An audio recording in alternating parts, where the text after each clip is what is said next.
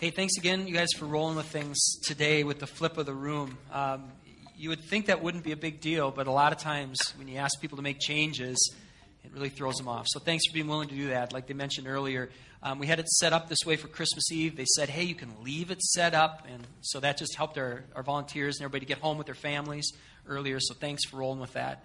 And thanks for rolling with things on Christmas Eve. We set out um, more chairs than that sign says we were supposed to set out. And then we filled all those chairs. And so we ended up putting people along all the sides and, and everywhere we could, we could fit people. And what was so encouraging to me was how, when this was going on, I didn't hear any grumbling. I heard some, um, where's my family?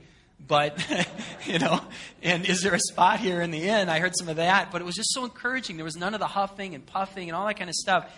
And one of the reasons that was so encouraging is I was thinking how different this crowded room was than most of the crowded rooms that we've experienced here during the holidays. And we had people that we invited that came that aren't walking closely with God, and many of you had people that came that aren't walking closely with God, and maybe some of you you're you're new and to this, and you're not sure whether or not walking with God is something that you want to do. And for us to come here and experience something different together, you know, where we came in here and instead of, you know, usually when it's crowded, people are jostling for the best deal or the best seat, and there's a lot of anger and frustration and irritation. Instead of having that, to have this room filled with peace and joy, and oh, it's, it's good. How encouraging that was. And in a time right now, a season when things are getting so complicated and so much of the focus is on consumption, for us to gather in this room and have it all be about simplicity. Simplicity. How encouraging that was. So thank you. Thank you for, for helping us to create something different, a different feel. Thanks that, that, that you, the regulars here are consistent givers so that we didn't have to think, oh, here's one more opportunity to ask for an offering. We didn't ask for an offering. You know, we were able to just say, you know what, at a time when everyone's asking you for money, we're not going to ask you for money. We're just going to ask you, if anything, just to, to thank God for the gifts He's given you. And then ask Him, God, what do you want for Christmas? That's all we ask for people, which is a big ask, you know. But but that's between them and God and not us as a middleman. So thank you. Thank you for being a positive witness. It's, it's amazing how sometimes being a witness can really be an easy thing. Sometimes just not grumbling can be a witness. Sometimes just letting that other person go first can be a witness. There's ways you can witness in real simple ways. In fact, I want to take our attention here right now to uh, the first Christian witnesses that we see in the Bible. Let's go back to the text that we looked at on Tuesday, um, Tuesday here on Christmas Eve. If we could open our Bibles, if you have them, up to Luke chapter 2, verses 8 through 20, the familiar Christmas text that we read. I want to pull some things out of here and a couple other scriptures here this morning. Uh, it, I want to let you know, too, if you don't have a Bible, we'd love to give you one today free. We keep a stack of them right there on that uh, table on your way out. Raimundo's waving to it. Nice job pointing there, my friend. Um, yeah, right back there. Please take one uh, as a gift to you. All right, here we go. Luke chapter 2, starting with verse 8. And there were shepherds living out in their fields nearby, keeping watch over their flocks by night. An angel of the Lord appeared to them, and the glory of the Lord shone around them. And they were terrified. But the angel said to them, Don't be afraid. I give you good news that will cause great joy for all the people. Today in the town of David, a Savior has been born to you. He's the Messiah, He's the Lord. And this will be a sign to you. You will find a baby wrapped in clothes and lying in a manger, cloths and lying in a manger. Suddenly, a great company of heavenly hosts appeared to, with the angel, praising God and saying, Glory to God in the highest, and on earth peace to those on whom His favor rests. When the angels had left them and gone to heaven, the shepherds said to one another, Let's go to Bethlehem we got to see this thing that's happened, which the Lord told us about. So they hurried off and they found Mary and Joseph and the baby who was lying in the manger. When they had seen him, what did they do? What does it say? They spread what? They spread the word. They spread the word concerning what had been told them about this child. And those who heard it were amazed at what the shepherds said to them. But Mary treasured all these things and pondered them in her heart. The shepherds returned, glorifying, praising God for all the things that they had seen and heard, which were just as they had been told. So here is the first account that we have in Scripture of a Christian witness, of someone who saw the baby Jesus and said, We got to tell somebody else about this birth, they were among the first Christian witnesses. They had experienced something amazing. They couldn't keep it to themselves, and they had to share it.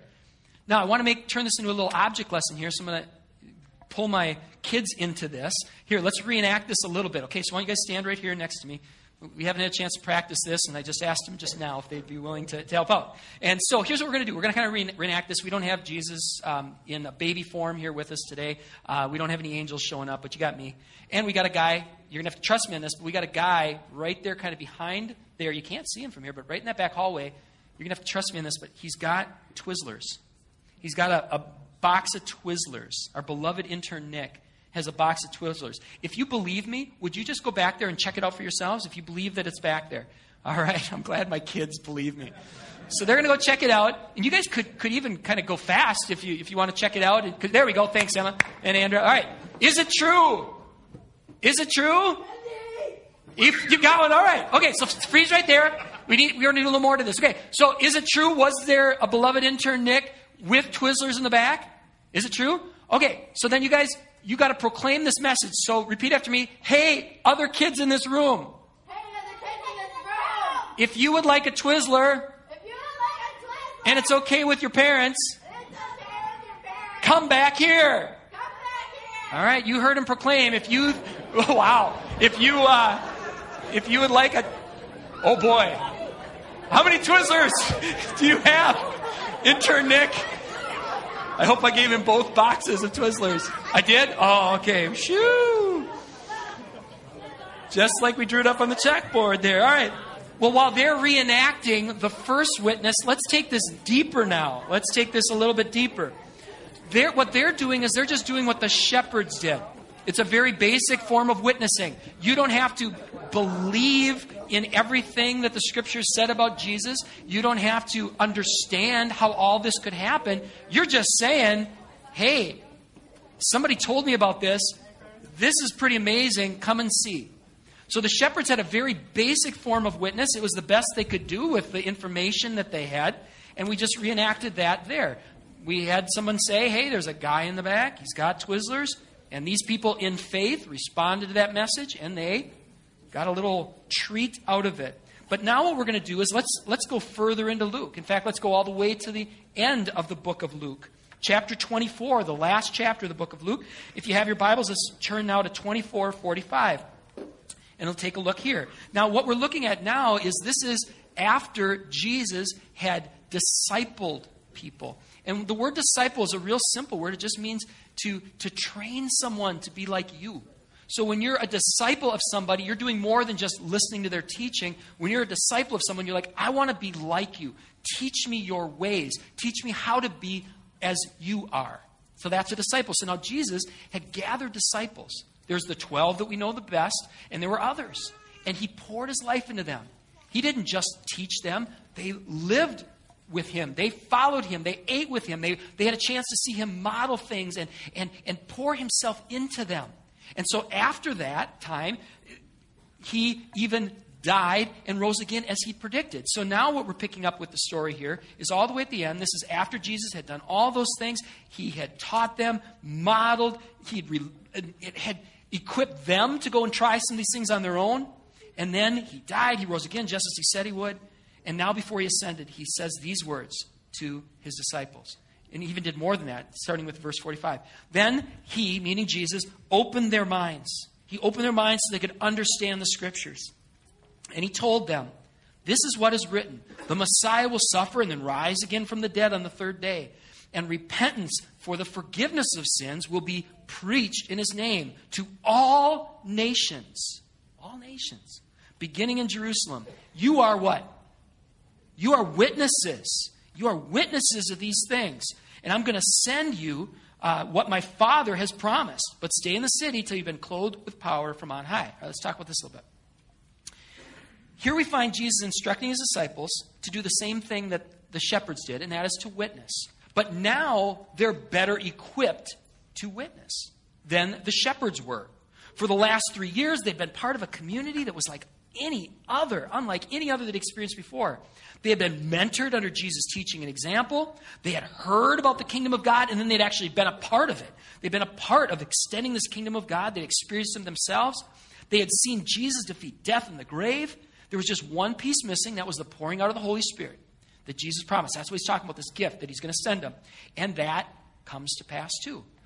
Luke is the author of two books in our Bible. There's Luke, and there's his sequel. The sequel is called, anyone know? Acts. All right, so there's Luke and Acts. Same author, through the inspiration of the Holy Spirit, wrote, wrote both. Let's leave the last chapter of Acts, or the last chapter of Luke. Let's go to the first chapter of Acts. So here's picking up where we left off. All right? And Luke writes, he says, In my former book, Theophilus, let me hit pause right there. This Theophilus, we're not exactly sure what to do with this in terms of scholars and, and people who examine this.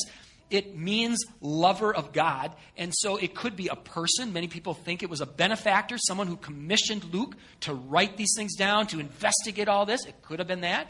It also could be people who uh, love God and he's writing to them. It could be a both and.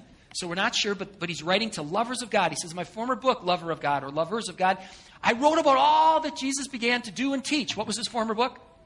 Luke, all right? I, I, in that book, I, I wrote all the things that Jesus began to do and teach until the day he was taken up into heaven after giving instructions through the Holy Spirit to the apostles he had chosen. After his suffering, he presented himself to them and gave many convincing proofs that he was alive. He appeared to them over the period of 40 days and spoke about the kingdom of God. Continue on. On one occasion, while he was eating with them, he gave them this command Do not leave Jerusalem, but wait for the gift my Father has promised, which you heard me speak about. For John baptized with water, but in a few days you will be baptized with the Holy Spirit. Then he gathered around him.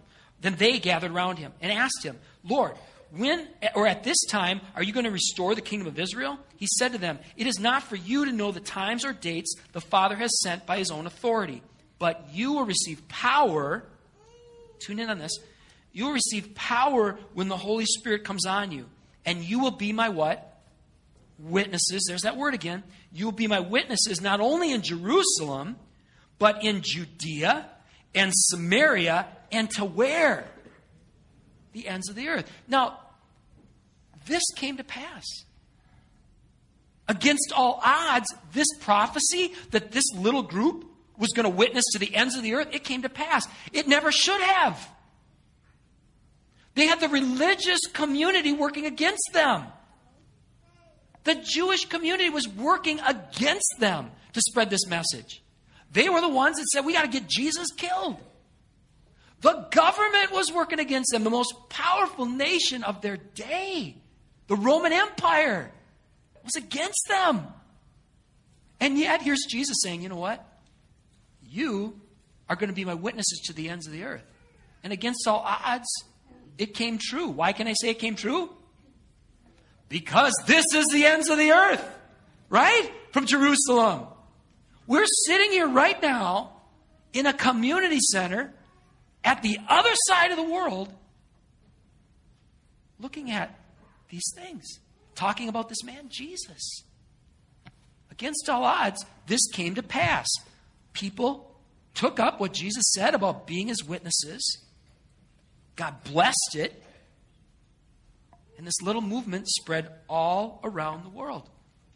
In fact, that little movement is still exploding around the world. The number of Christians is multiplying exponentially in Latin America. It's growing rapidly in South America. It's multiplying exponentially in Africa in Asia, in places where it's outlawed. Do you know one of the only places it's not growing? United States.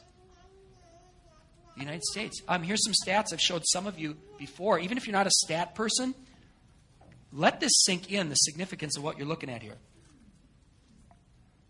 What we have on the screen is the growth rate for United States churches, and it's broken down based on size according to statistics, the average church that's less than 50 people is growing.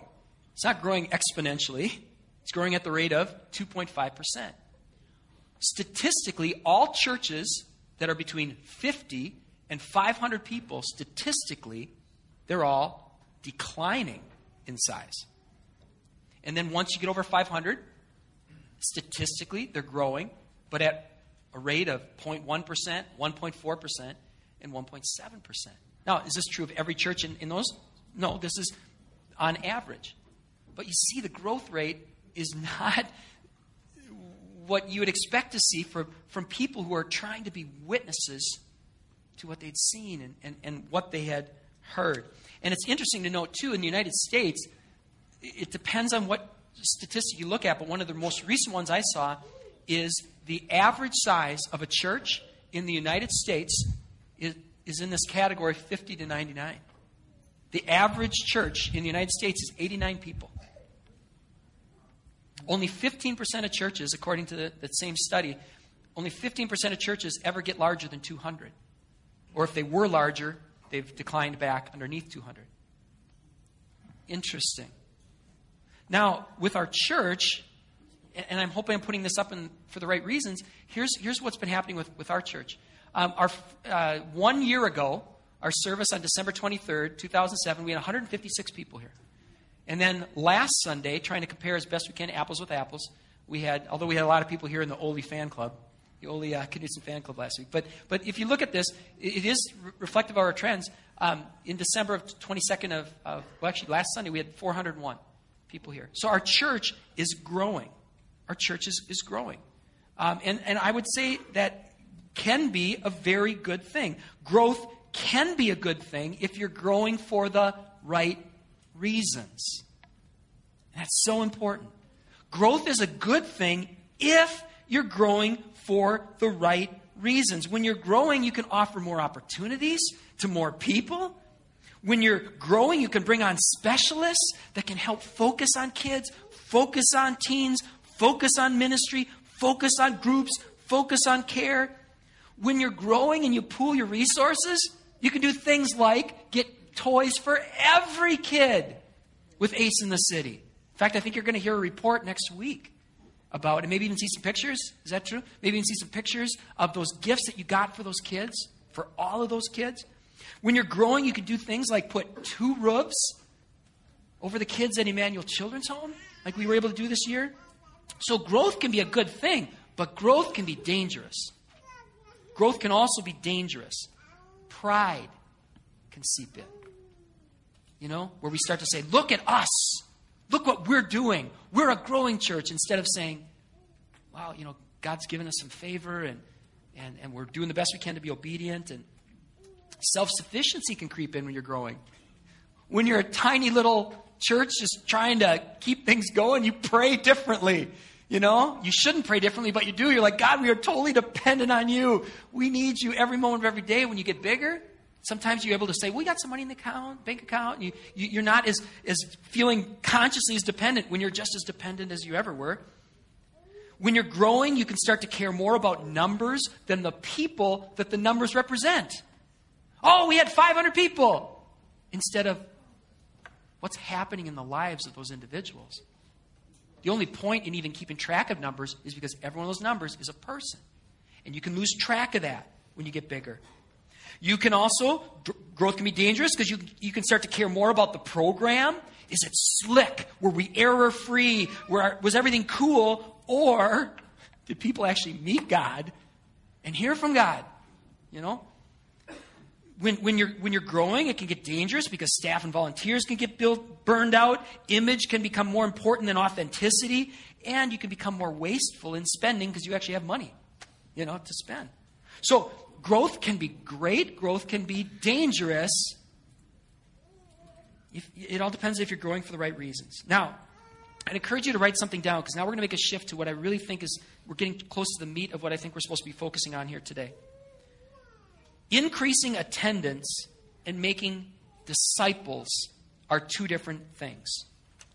Increasing attendance and making disciples are two different things. You can increase attendance any number of ways. I just wrote a couple of them on the screen. Here are some of the things that sometimes they encourage churches to do offer entertaining programs, market to either the middle or the margins. What I mean by that is just have something that offends nobody.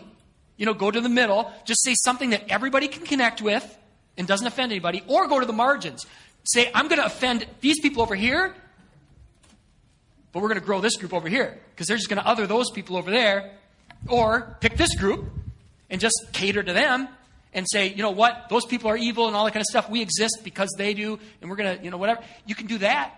You can cater to needs and preferences. Pick one style of music, pick one style of teaching, pick one thing that one group likes and just feed them, give them what they want. You can tell people what they want to hear.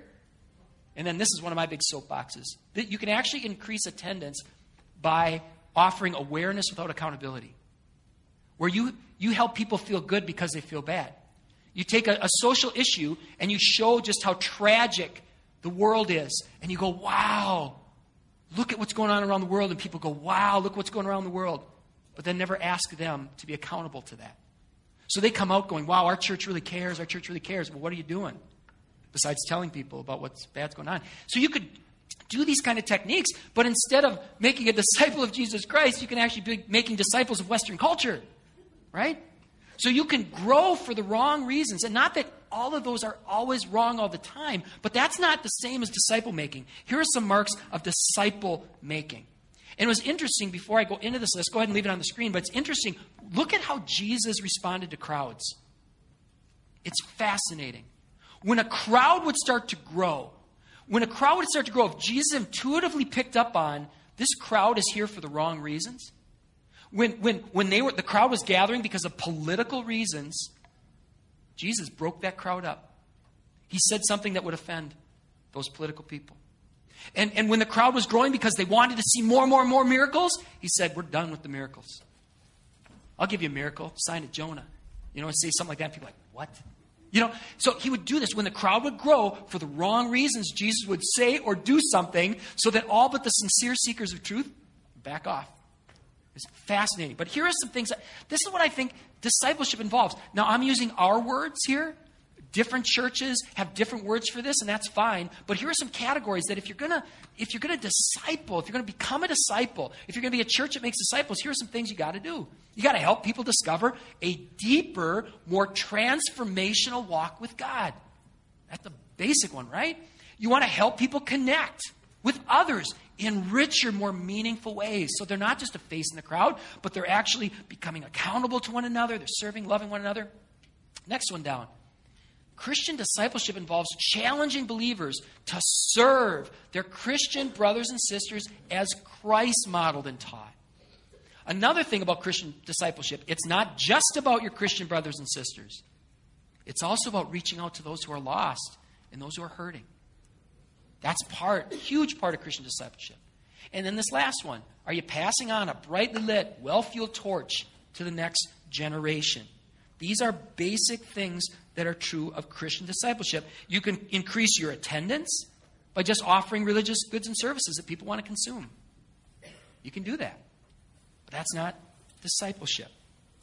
And it's a lot harder to do discipleship. Here's one of the reasons why discipleship is so much harder. I'd encourage you to write this down in your notes.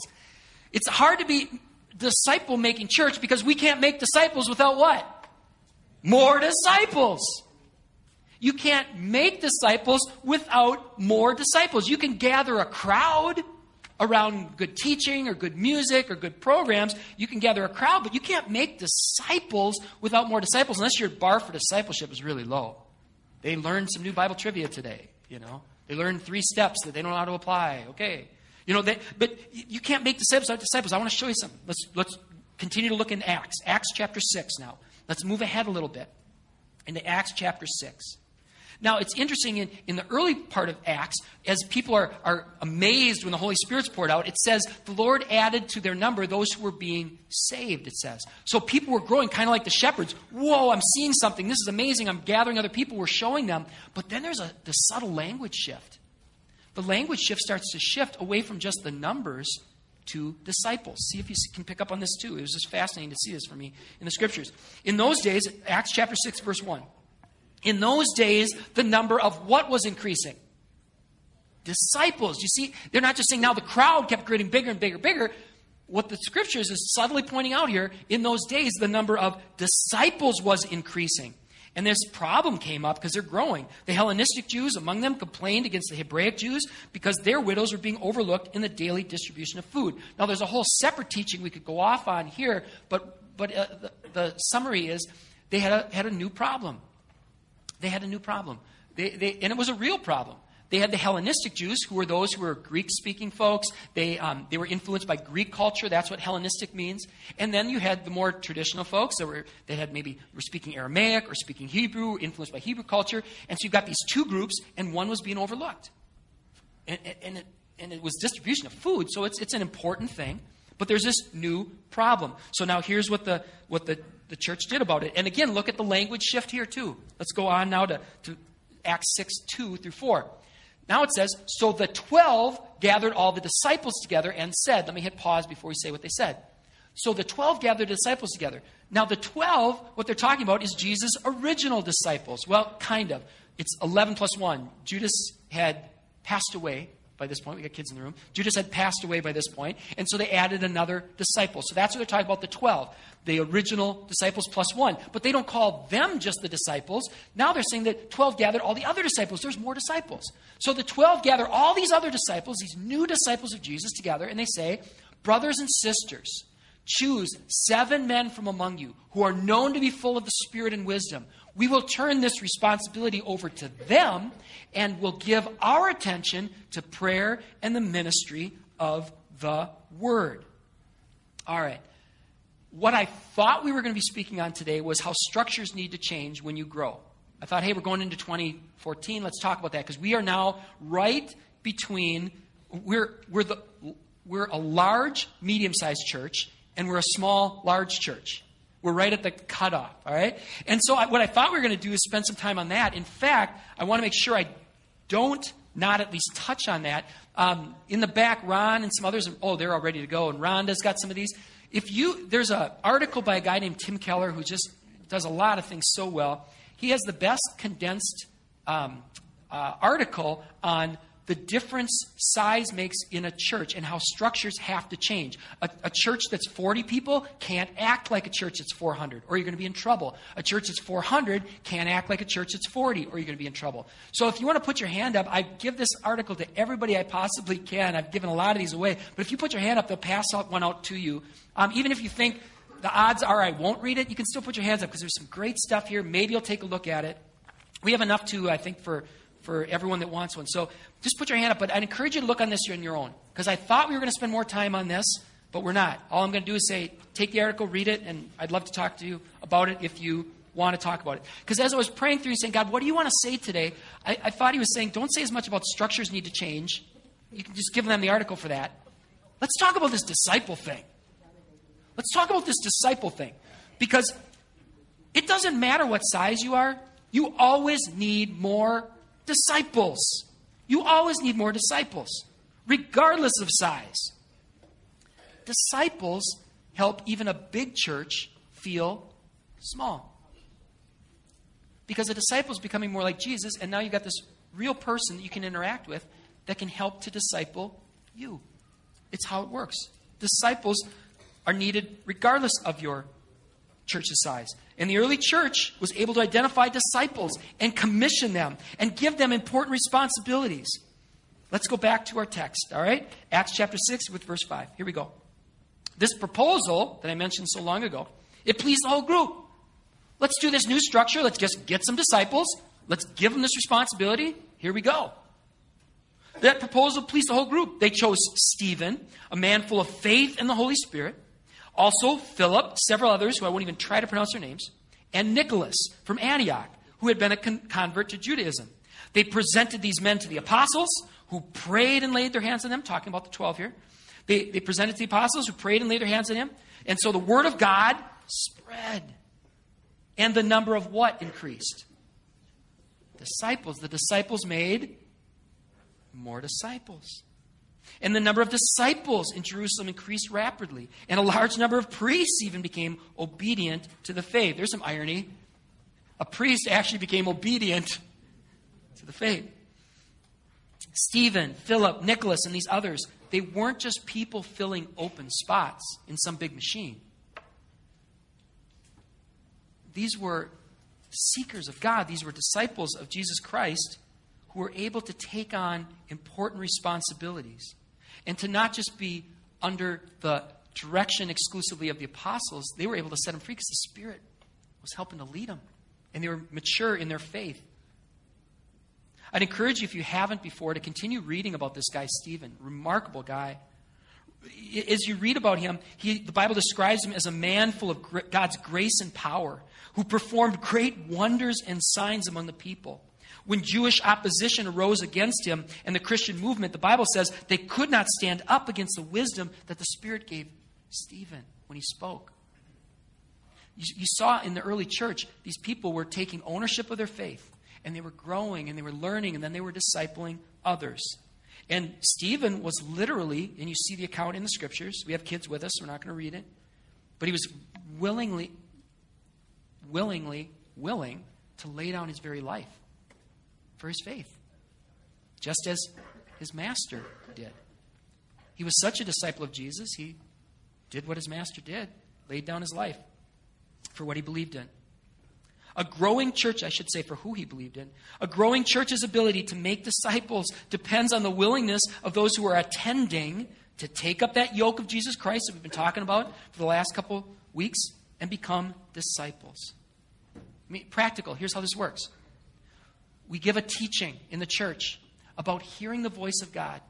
And people say, I want to do that. And I got the principles, they're here in my little green sheet or blue sheet. But how do I actually do that in real life? You know, you have a disciple who can come alongside and say, try this. Someone who, who, who can hear God's voice. They can come alongside you. Try this. Try reading, reading this.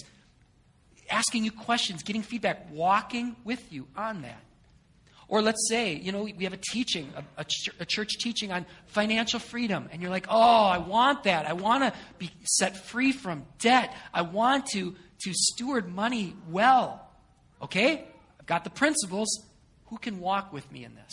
Who can help hold me accountable? Who can encourage me? Who can help me in our specific situation with our specific debt or our specific challenges?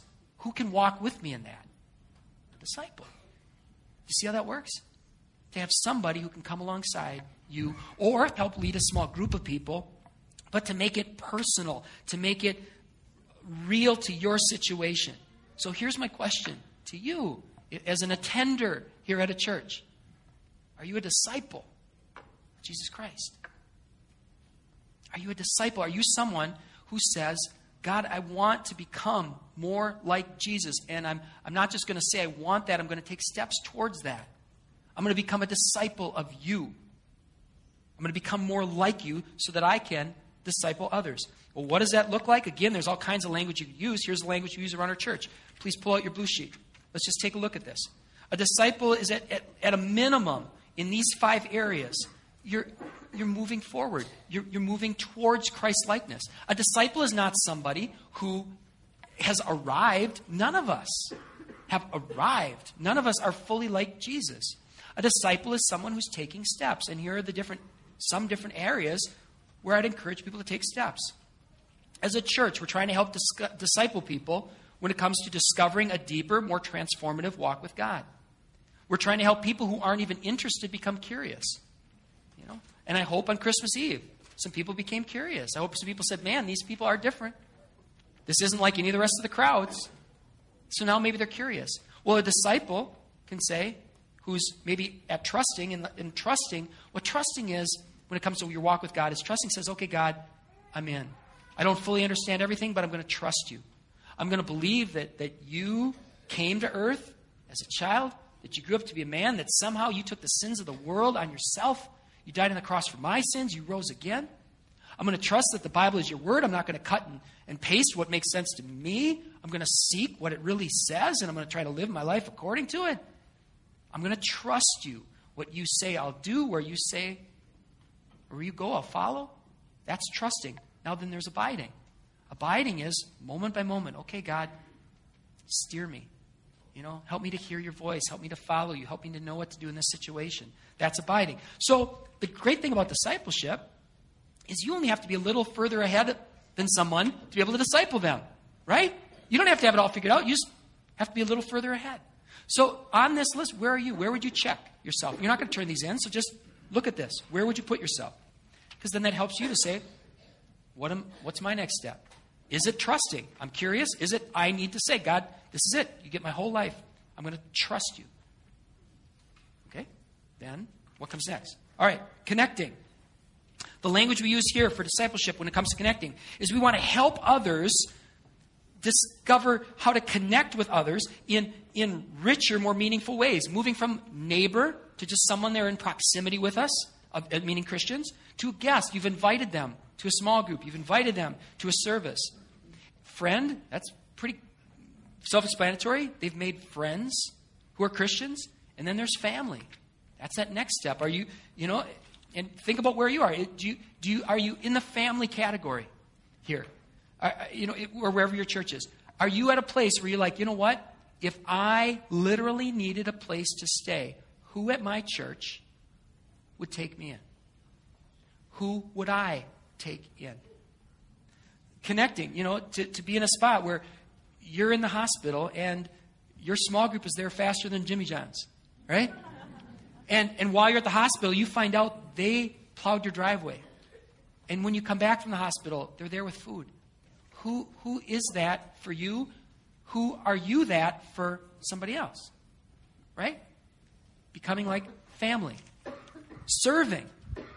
Language we use is, you know, we want to help people learn to serve their Christian brothers and sisters as Christ modeled and taught. He taught us specifically to love one another, meaning the other brothers and sisters, to, to serve them radically. And the language we use here is moving from consumer, you know, to volunteer to builder to disciple maker. A consumer is someone who just attends, and that's that's what we invite. If, if you're a guest here, just consume. If you're just visiting, come and take in the music, take in the teaching, ask questions, put your kids in kids programs. Don't give until you feel like God is saying to do that. You know, but there comes a point where if, if you're going to be a disciple, where you say, okay, then I'm at least going to volunteer. And when a volunteer, the way I define that is they're just helping out. It may or may not be something they're good at, but they're just helping out. A builder now is someone who's helping out at something they're good at, right? Because they're helping to build in the kingdom of God. And then there's a disciple maker? I'm now taking something that I can do and I'm training someone else to do it. Where are you on that continuum? Reaching out. The language we use here reach out to those who are lost and hurting. You know, one of the challenges in the suburbs is being insulated. There's challenges all around us, we can just hide from them. There's all kinds of problems right here in the suburbs, but we can insulate ourselves, and certainly around the world. So, as a disciple, you're moving from I'm insulated, I'm protecting myself from all of the challenges and problems and hurts out there, to I'm introduced. And when I say introduced, not just to the concept, not just to awareness, as into I know a person. You know? I can point to a person that I'm in relationship with. You know, do you have that? Have you been introduced to somebody who's in a situation? And then, are you now engaged, somehow doing some sort of ministry? And then moving from there to an advocate. Who are you advocating for? What cause? We can't be advocates for everything, but what cause are you an advocate for when it comes to the lost and the hurting?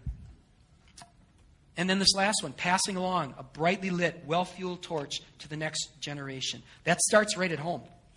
You know, if you have kids, it starts with your kids. Are you pouring into them? If not, if you don't have kids, brothers, sisters, nieces, nephews, who are you pouring into when it comes to the next generation? Are you a disciple of Jesus Christ? What's your next step? And here's the thing that I just would love to happen. And in fact, I think one of the reasons, I didn't write this in my notes, but as I'm reflecting on it even now, I think one of the reasons our church is growing is we have a lot of people who take discipleship really serious. And, and it's not about some great program here at our church. You, you've all seen that, you know? We stumble through things sometimes. But there's people here who are trying to live this out. And wouldn't it be great is if, if right now, at the close of this message, I could just say, could all our members raise their hands? And all of our members raise their hands. And I said, if you have questions about any of these things, talk to one of them. Isn't that what we should be moving towards?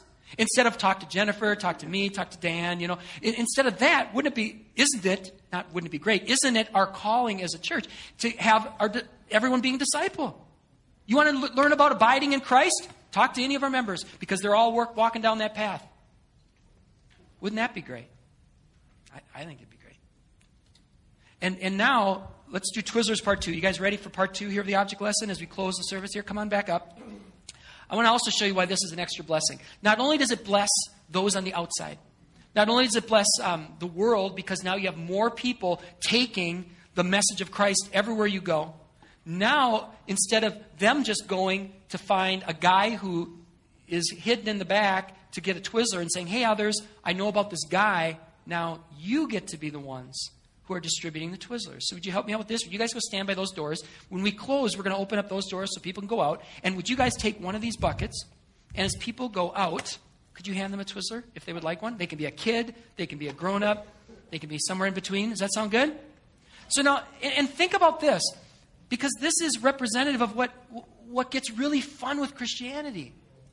When you're a disciple, you get to participate in stuff that God does because He's doing it through you. And that gets to be really fun. Now, I don't know why God set it up this way. He'd do better without us, I think. You know? But He chooses us to include us. So that when we talk about abiding in Christ, imagine if you had more abiding with Christ stories of your own. And you didn't just have to say, Well, I read on the internet about this guy who thought he heard from God and he really did because here's how it played out.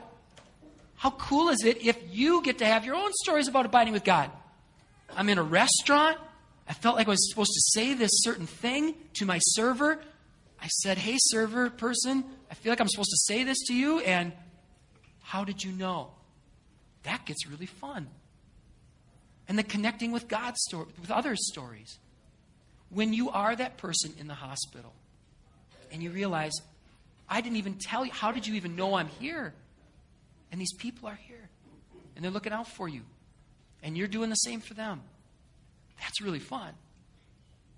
And the serving story, when you step forward timidly and you lead a small group, and then a year later, one of the people from your small group are leading a small group because you discipled them. And the reaching out stuff, you know, when, when we put the pictures on the screens from Emmanuel Children's Home and you see those smiling faces, or from Ace in the City, you go, I know those kids. I've hugged those kids. I've carried those kids on my back for a whole day. You know, that's when it gets fun. Because now you're not just telling someone about the Twizzlers, you're not just a shepherd going out to proclaim something that you've seen. Now you're a Stephen, you're a Stephanie, and God is using you to change the world. That's fun. So let me pray for us. Would you please stand? Let me pray a prayer, a blessing over us as we go forth. Father, I pray that anything that was of you came forth and was received into minds and hearts. Filter anything that was just of me. But Father, what a blessing. I pray you bless us by helping us to understand that this is an invitation. Father, help us to see this not as a burden, this is a light yoke here.